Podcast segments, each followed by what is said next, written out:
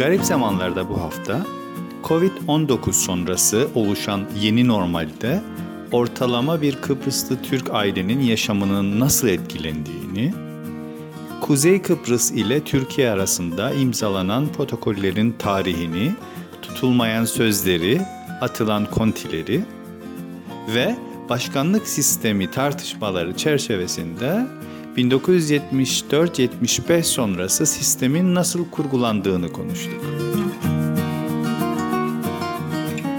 Son programımızın üstünden e, çok zaman geçmedi ama e, bazı değişiklikler oldu. Nasıl geçmedi? 2-3 hafta oldu abi. zaman nasıl geçer anlamayı online yaptıydık. Bu sefer aynı odada yan yanayı konuşarak e, karşılıklı fiziksel olarak da aynı odada bulunarak yapıyoruz. Bu Ama sosyal mesafe var yani. Var var var. Maske de yanımızda. Maske Kimlik kartı gibi yanımızda taşırım kendini.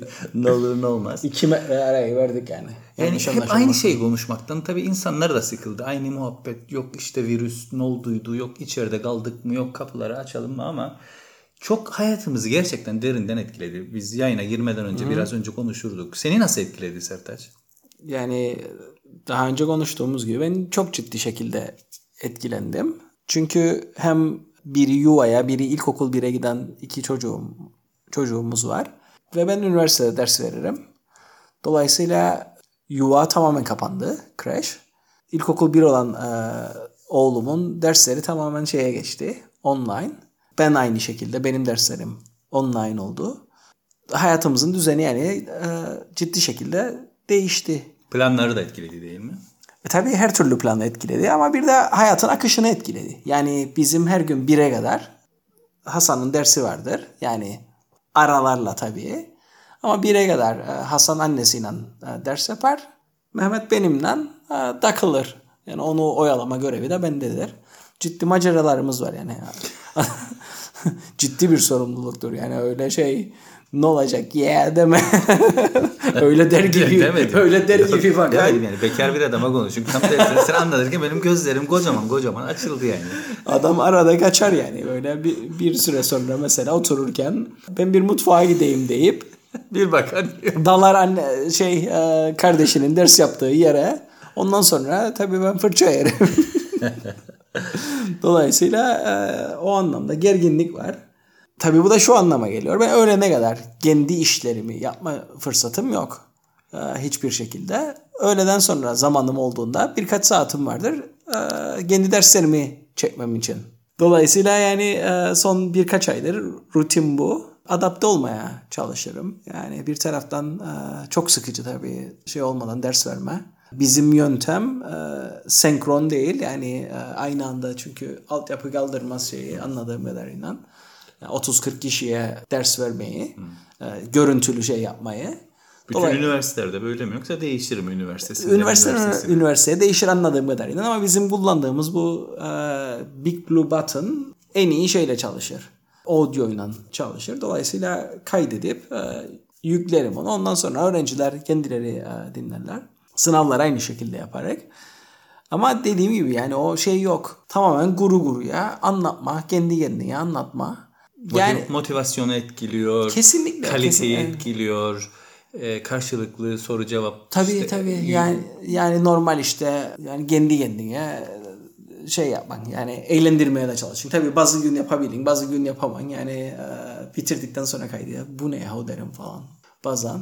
Dolayısıyla yani şey tatsız bir durum o anlamda. Bir de tabii bundan sonrası var. Yani e, biz ülke olarak aslında tamamen şey iki sektör üzerinden dönüyor Kuzey Kıbrıs. Bir tanesi eğitim, diğeri e, yüksek öğretim, diğeri turizm. İkisi de birbiriyle de iç içe geçmiş durumda evet. değil mi? Yani bazen de insanlar aslında yüksek eğitim nedeniyle gelip burada bir ay, iki ay aileler işte turist olarak da zaman geçiriyorlar. Tabii Böyle muhakkak. bir boyutu da var. O da var bir hafta veya neyse. Evet o da var işin içinde ve e, tamamen de seyahate yani öğrencilerimizin çok önemli bir kısmı.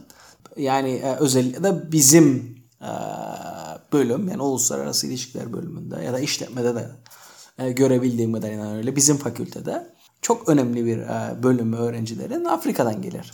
Şimdi senin çalıştığın sektör ve bulunduğun alan tabii pastanın bir bölümü, önemli bir bölümü.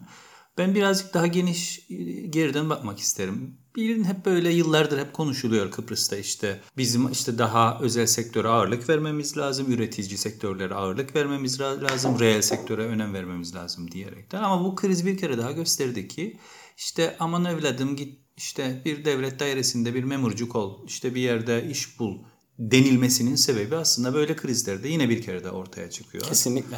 Ee, yani işte herhangi bir yerde devlet kurumunda görevli kamu personelinin e, bu, bu krize ilişkin kaygıları özel sektörde çalışan birine göre daha a, az denilebilir herhalde değil mi? Haksızlık etmek istemeyiz tabii kimseye. Yani ilk anda ben de aynı şekilde düşünürüm. Tabii onların da yani hepimizin bildiği gibi maaşlarda belli bir kesinti oldu ama geri ödeme kaydıyla. Yani tamam yani muhakkak insanlar yani sıkıntıya girmişlerdir. Çünkü belli bir yaşam standartınız vardır. Belli bir e, harcama kalıbınız vardır. Bir anda o değişiyor. Ha tabii nereye harcayacaksınız parayı? Herkes kapalıyken. O da ayrı bir şey ama çok farklı tabii. Yani bir taraftan 1500 liraya mahkum olanlar var. Hem de yani şey bence yani düzgün yapılmadı o program. Çünkü bu benim gördüğüm yani Almanya'da yapılan bir şeydir ama İngiltere çok ciddi şekilde yaptı bunu. Bunun belli bir koşulu vardır. Yani diyor ki ben senin şirketlere sizin ücret giderlerinizin şu kadarını şu kadarını ki İngiltere'de yanılmıyorsam 2500 pound'a kadar gider bu. Ödüyorum. İşten çıkarmayın siz. Üstünü siz tamamlayın. Ondan sonra bakarız yani e, ne yapılacağına. Tabii ki işverenin de işine geliyor bu. Çünkü e, şöyle bir şey var. Yani eğer siz kaybederseniz, işten çıkarırsanız çalışanınızı Ondan sonra işler tekrar e, rayına girdiği zaman kimi bulup koyacaksınız? Yani iyi bir şeydir. Zaten sizinle beraber olanları yani iş ahlakını falan filan bir kenara bıraktım. E, produktivite açısından da iyi bir şeydir bu. Ve sanırım yani e, bu finansal krizin olduğu zamandan da alınan derslerden bir tanesidir. Yani kötü zamanda çıkarırsınız tekrar aldığınız aynı e, şeye şeyde değildir. Aynı seviyede değildir. Dolayısıyla yani bir mantığı vardır. Oradaki şeyin İngiltere'de yapılanın ya da işte Almanya'da yapılanın işten çıkarma ben önemli bir kısmını yükleniyorum. Bizdekiler 1500 lirasını yüklendiler. Ve bitti ee, dediler.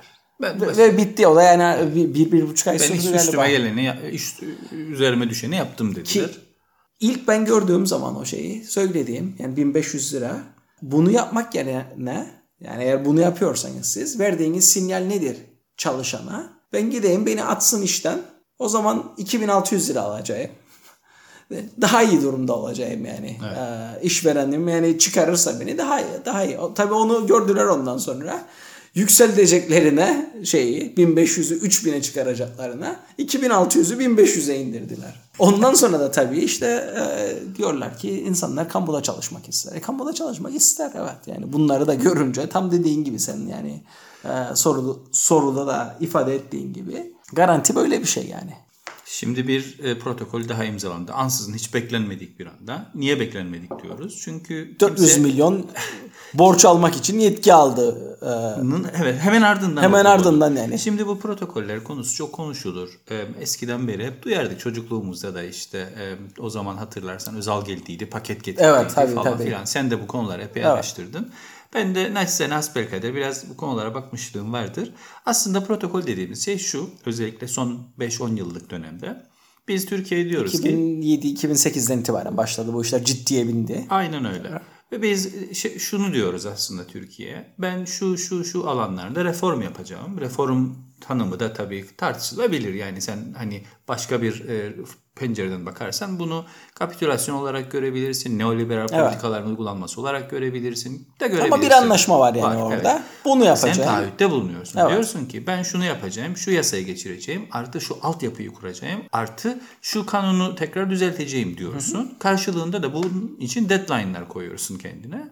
Ee, karşılıklı protokolde ve bu protokollerin e, uygulanmasının sonucunda da bunu yaptığın zaman bir miktar para sana veriliyor. Evet.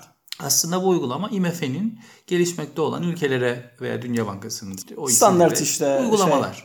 Dolayısıyla e, burada temel sıkıntı şu. Biz söz veriyoruz ama tutmuyoruz.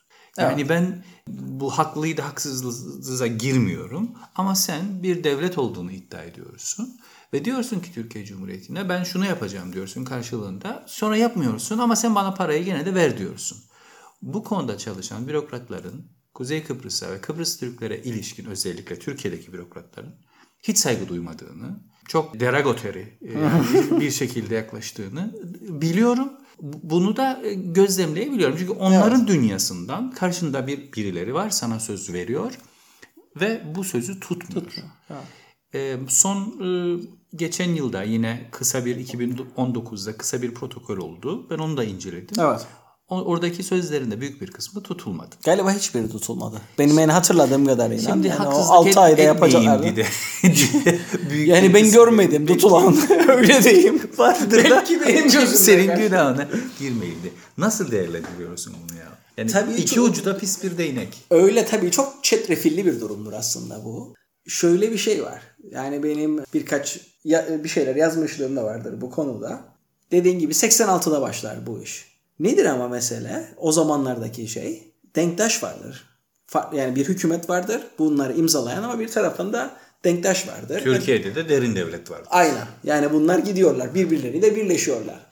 Yani bir sene, iki sene bizimkiler yani öyle uyguluyorlar, böyle uyguluyorlar. Tabii bir sürü boyutu var yani bunu hatırlayacaksın yani aynı şekilde e, sen de Özal'ın ilk pakette TKP ile UBP hükümeti vardır. Koalisyon TKP bir, bir şekilde tabii tasfiye oluyor bunda. Yani yapamıyor. Sosyal demokrat olmaz diyor bizim bünyemize. Hele de uymaz diyor. 80'li yıllar. Tabii. Koalisyon bozuluyor. Ama ondan sonra ne oluyor? 86'dan işte 86'nın e, ortasında falan olur galiba. 87 falan. 1-2 sene gidiyor bu şey. Birazcık kesiyorlar. 90'da seçim geliyor. Denktaş çizmeleri yiyor tabii. Diyor Sahaya ki- iniyor. Sahaya iniyor. Diyor ki bir taraftan da Türkiye'ye yahu yani nedir bu şey bak birleştiler DMP, Urumcular, komünistler yani o şeyin çünkü öyle başlar yani aslında. Urumculurlar bunlardan başlar ama 70 daha 74'te 75'ten itibaren komünist şeyi de var yani soğuk savaş dalgası. CTP iki milletvekili çıkarıyor aslında yani gerçek anlamda komünist olan ama Denktaş öyle şeyler gö- gönderiyor ki Ankara'ya. Kızıl Moskov devralıyor bizi. Çok farklı din- dinamikler var o zamanlar. Ha, 90'da ne oluyor ondan sonra? Esenlik paketi geliyor. 90 seçiminden hemen önce. Nedir bu esenlik paketi? Ay sonunda ödenen maaşlar ay başına geliyor. Ve bonus bir maaş ödeniyor yani bütün e, kamu sektörüne. Söylemeye çalıştığım şu. Denktaş faktörü var. Kıbrıs faktörü. Kıbrıs sorununu bahane edip Biz ileri karakoluz. ile ta- bunları falan filan. çok iyi kullanıp bir şekilde bu şeyleri akamete uğratıyor programları. Ha bir de kimler uygulayabiliyor programı? Özal uygulayabiliyor. Çünkü 83'te iktidar oluyor. 86'ya gelince uyanıyor yavaş yavaş. Yani biz bunlara para gönderiyoruz. Ne yapıyor bunlar falan. filan. Bunlar üleştiriyorlar. Kendi aralarında işte gidiyorlar görüyorlar şeyi işte e, ya da buradakiler haber gönderiyor. Bunlar BMW'lerde, Mercedes'lerde geziyorlar. İşte yiyorlar, içiyorlar bilmem ne. Bizden çok daha iyi durumdalar. Anadolu'dakilerden kesip biz bunlara veriyoruz. Neyse biliniyorlar yani Kıbrıslılara. Burada bir parantez açayım. Zamanında bu görüşmelere girenlerden bir tanesi de rahmetli hocamız Ünal Akifler. Ee, bize anlatırdı. Hem derste de anlattı hem sonra özelde de anlatmışlığı vardır. O zamanlar KKTC'nin, Kıbrıslı Türklerin tabii KKTC daha yok o zamanlar. e, önemli bir işte bürokratı olarak. Yoksa vardı. Var mıydı? Çünkü o bir ara gitti Asil Nadir'le çalıştı falan. Evet. Neyse yani o yani dönemde. 80'lerin sonundaydı galiba Ve, ve şey diyor yani e, Türkiye'den gelen bürokratların diyor bir kere ekonomi algısı yok. Dünya bilgisi yok. Du o zaman O özellikle. zamanlardan bahsediyor. Çünkü bunun kastettiği işte Tabii henüz daha 74-75'ten itibaren Ünal Hoca Tabii, şeydi, da- müsteşardı. Tabii yani Özal'ın prenslerinin süreci devralmadan Evet. önceki durumlarından bahsediyor. Hiçbir bilgileri yok, hiçbir şeyleri yok diyor. Buradakileri uygulamaya çalışıyorlardı ve biz onlara e, rağmen biz yine bildiğimizi okurduk ve bazen de bunlara ders verirdik diye anlatırdı. Ama tabii dediğin e, noktalar özellikle işte Denktaş faktörü, milliyetçi öğelerin kullanılması ve işte bize verin biz üleştiririk, biz burada bir vatani görev yaparız, biz milli bir görev yaparız argümanı sayesinde de bu algı giderek yavaş yavaş büyüdü. Tabii şöyle bir şey var. Bir de yani orada e, 90'dan itibaren Türkiye'de istikrar da yani şey yok. İstikrar demeyeyim de yani işte 83'ten 90'a kadardır galiba e, yanılmıyorsam ya da 89'a kadardır e, şey ANAP. Ondan sonra başlar işte DYP, SHP e, Koalisyon koalisyonları. 91'e kadar. değişiyor sürekli. Yani hükümetler değişmeye başlıyor ee, şey kısa aralıklarla.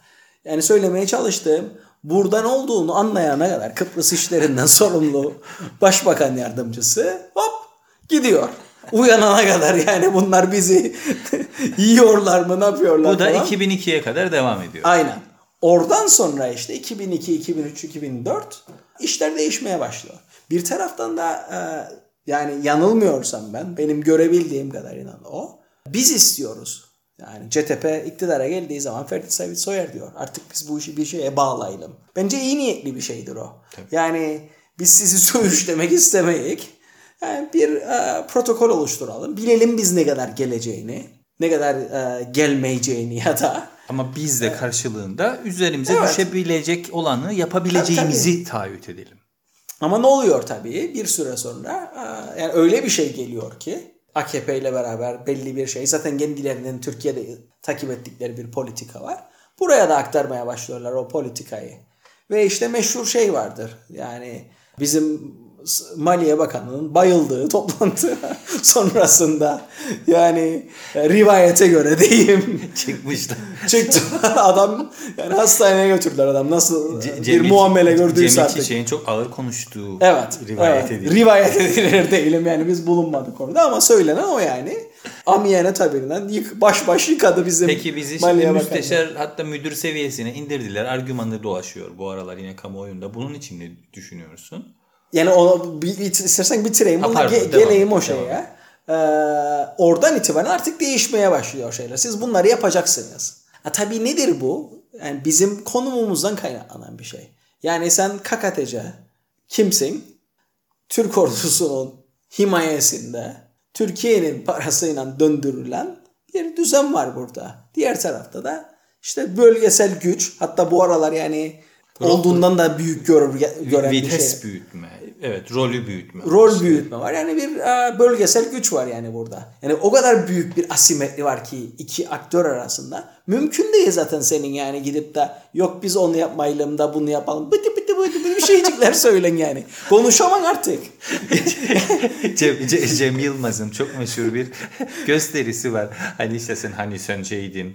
E, O general şeydi. Evet, Evet. Hani sen şeydin. Git söyle bakalım. Ne dedin buyur. Falan. tamam ya ya ya ya. Yani gitsen de şimdi abi düşün yani sen nedir hadi Beştepe'de saraya gittin. Bi- Bizi yaptılar şey. Yolladılar. yani. Kapı açıldı yani. Kapılar açılır şeylerin içinden. Yeni içerilerin. böyle, evet. Yeniçerilerin içinden geçer. Biz bunu yapmayacaktık. yani uçakta öyle kararlılık böyle karar. Olmaz ya şey falan filan. de. Orada ot- ondan sonra oturun abi. Karşı, karşındaki Türkiye Cumhurbaşkanı yavaş yavaş küçülmeye başlar Koltukta. şeyde, koltukta. Ee, çok şey e, sıkıntılı bir durum vardır ortada. Dolayısıyla pazarlık gücümüz yok yani bizim. Ee, bir de yani e, şey itibarıyla yani mizaç değilim ya da e, doğası itibarıyla karşı tarafta böyle çok fazla diyaloğa açık değil. Yani adam orada söyler işte Ankara'dan bilmem Elazığ'da bilmem ne değişir. Ya bir şey söylemek isterim burada. Yani çok eleştirilen bir CTP'nin e, her şeye rağmen yani biz bunu imzalamayık, bunu kabul etmeyik deyip koalisyondan vazgeçtiğini de yaşadık. Yani Vazgeçirildiğini. veya atıldığını veya zorlandığını veya işte koalisyonların bozulduğunu Bir defa yaşadık. yani sürekli oluyor bunlar bizde. Şimdi diğer yandan da yani şu andaki son uygulamaya baktık. Bir telefon geldi. Ee, koalisyon ortaklarının haberi yok. Bakanların kendi partilerinden bakanların haberi yok. Ve Ersin Tata ertesi gün çıktı bir anda gazetelerde Aa, protokol imzalanmış Anadolu dedi. Ajansı'ndan geldi yani haber benim gördüğüm yani. Evet. Hatta orada da işte bir bir şey de oldu. Sehven hatalar da yapıldı. İşte print out kaymış Olur işte falan filan. O taba basarken hepimizin başına gelebilecek şey. Bu da konuşuldu ama İmzalayıp paylaşmasalar da iyiydi ama. Şimdi burada temel sıkıntı şu. Biz yine bunları muhtemelen uygulayamayacağız gibime geliyor. Ee, yine e, aynı e, şeyi yaşayacağız. Yani bu, bu, bu hoş bir durum değil. Değil yani ben hani bu imzala yine bak uygulansın ve uygulanması noktasında değilim. Ama sen bu toplum adına bir söz veriyorsun, imza atıyorsun, seçilmiş birisin. Ee, ve imzalamayacağız, e, uygulamayacağız yine bunları. Şunu söyleyeyim aslında. Bu anlamda aslında bu imzayı atanlar için de bugüne kadar belki de en fazla kredibilitesi olandır Ersin Tatar.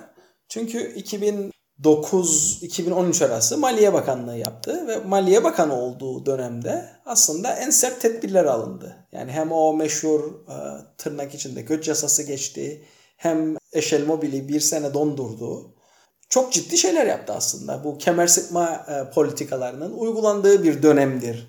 Onun Maliye Bakanlığı. Ve bunları çıkıp açık açık savundu da yani. E, o anlamda kendine kredi verebilirik. Tabii kendi imzalamadı protokolü. Ama başkasının Eroğlu'nun imzaladığı hatta yapmayacağım diyerek sendikalara mektup yazarak geldiği neyse onun e, o kadar detayına girmeye gerek yok ama zamanında uyguladı yani şey Ersin Tatar. Dolayısıyla o anlamda bir kredibilitesi var. imzasının bir ağırlığı var diye düşünüyorum. Ama tabii geçen sene Temmuz'da imzaladığını biraz önce yani sen de baktın ben de baktım uygulanan bir şey hatırlamam ben. A, tabii ne var? Nitekim pek de bir şey gelmedi yani. Şöyle de bir şey var yani bu rakam var ya ben aslında yeni düzenden baktım. Metnin kendi vardır elimde ama bakma fırsatım olmadı. Onlar şey gibidir ha. Yani o görürük ya mağazalarda yüzde yetmiş indirim ama ondan sonra ya, yanaşınca böyle 20 santimden okuyabilin %70'e varan. Varan indirimler. Bir bakan ondan sonra işte pembe işte kırmızı noktalı ürünlerde bir bakan içeride ürünüyor. Kırmızı noktalı bir tane kenarda kalmış. Bir tane evet. Durur. Böyle şey ne derler pembe üstüne mor çizgili bir şey öyle. Yani dikkat edersen oradaki e, tekste de maksimumu verir. Yani o 2 milyar kaçısa ya da işte 1 milyar 150'dir galiba bütçeye olacak olan. E 600'ü de yaklaşık neredeyse. Ayrıdır ama o ayrı evet. 650 ayrı evet. bütçeye gidecek olan ayrı evet. bir kalemdir. O da yani falancaya kadardır. Yani %70'e varan indirim gibi. Evet. Dolayısıyla yani o uygulanmazsa gelmeyecek. Conditional'dır. IMF'nin şeyine yani öyle strings attacked'dır gibi geldi bana. Ama her şeye rağmen dikkat çekicidir. Son zamanlardakinden çok daha yüksektir şey bütçeye bu gelen kredi dolar cinsinden olan uzun zamandır bu kadar e, yüksek değildir rakam. Tabii bir de geçen seneden aktarılanların buraya aktarılmasının da etkisi oldu. E, genel bir uygulama olarak bu yapılıyor. 2019'da örneğin e, verilmeyen işte söz verilen e, miktarları 2020'deki şeyde aktarıyorlar şeyde. Ama gene işte koşulludur tabii, bunlar. Tabii tabii yani bu koşullar ee... değişmiyor. O ayrı bir şey. Miktar yani şeyler potansiyeller değişiyor. Şimdi süremizi doldurduk. Daha başkanlık sistemi tartışmaları vardı. Eğer 3-4 dakika içerisinde kısa bir özet geçeceksen önümüzdeki Abi, haftalarda devam ederek e, konuşalım kısaca.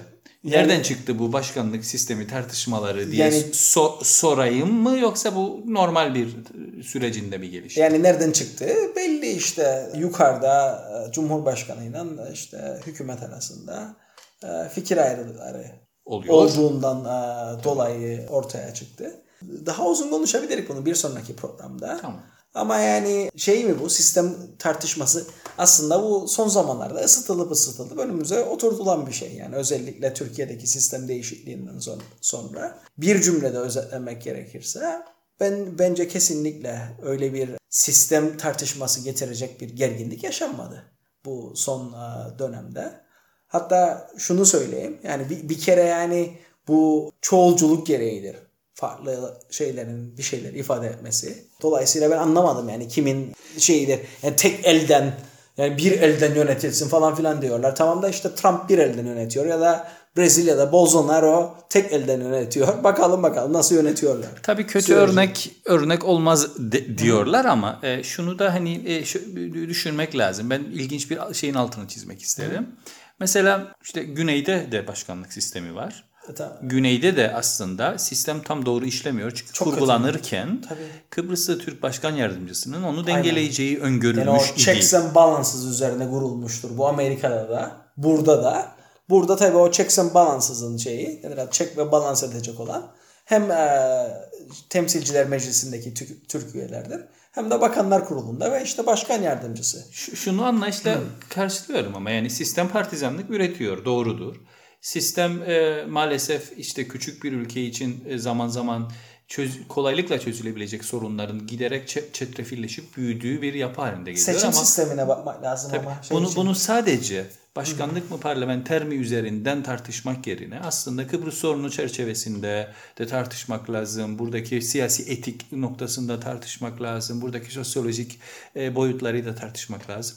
Ve evet yani başkanlık sisteminde tartışılsın bir sıkıntı Ha, yok. bence de. E, Evet yani parlamenter sistemde tartışılsın. En azından hani e, bir bir şey değişmeyecekse bile belki başka sıkıntılarımızı görmemize Ya tabii ki tartışmada bir sıkıntı yoktur ama bence enerjimizi başka yere kanalize etmemiz lazım. Yani bu başkanlık tartışmasının yani şöyle bir şey var. E, 2000 kaçtaydı? 2015'teydi. E, yerel seçimle beraber e, anayasa referandumu da yapıldıydı. 2014 galiba. Neyse 14-15 Evet. e, o dönemde yapılan bir referandum vardı. Anayasa değişikliği ve meclisten oy birliğiyle geçmişti o. Ha- Hatırlayalım. Direkten döndü. Yani şeyden referandumdan döndü. Şunu söyleyeceğim. Şeydeki 75'te bizim bu e, mevcut sistemimizi anlamak istersek 75 yılındaki kurucu meclise bakmamız lazım. Çünkü orada çakıldı bu sistem. 83'te biraz dürtüldü. E, hatta kötü şekilde dürtüldü. Çünkü e, şey dönem kısıtlaması kaldırıldı. Ama onun dışında e, tuttuk bunu. E, 75'teki tartışmalara bakarsak ve daha doğrusu girmeyelim ona geç- gelecek programda girerek sonucuna bakarsak orada da oy birliğiyle geçti şey. Ondan sonra bilir miyim kaç oynan geçti referandum? 75'tekini kastediyorsun. 75'teki e, anayasa referandumu. Yani 85'i hatırlıyorum ama 75'i hatırlamıyorum. 75'teki ç- çok hatırlanmaz ben de yani e, Kaçta geçti? kendi yazdığım şeye baktım. Bir sunuma sunum yaptıydım. Ee, geçen sene işte bu başkanlık sistemine ilgili bir e, toplantısıya katıldıydım. Sibel Hanım'ın başını çektiği bir şeyin. E, iki günlük bir konferans vardı. Orada yazdığım halde ondan sonra unuttum yani işte birkaç sene sonra. Ve tekrar bu yayından önce sana bahsettiğim e, şeyi yazarken e, bir gazeteciye cevaben yazdığım şeye onu hazırlarken tekrardan baktım. Abi %99.4'ünden geçti. yani Sattamış. yani aynı şeyi söyledim ben de. Yani sattam yani a- hafıza sat falan bunlar alırdı böyle oylar. %99.4'ünden geçti o.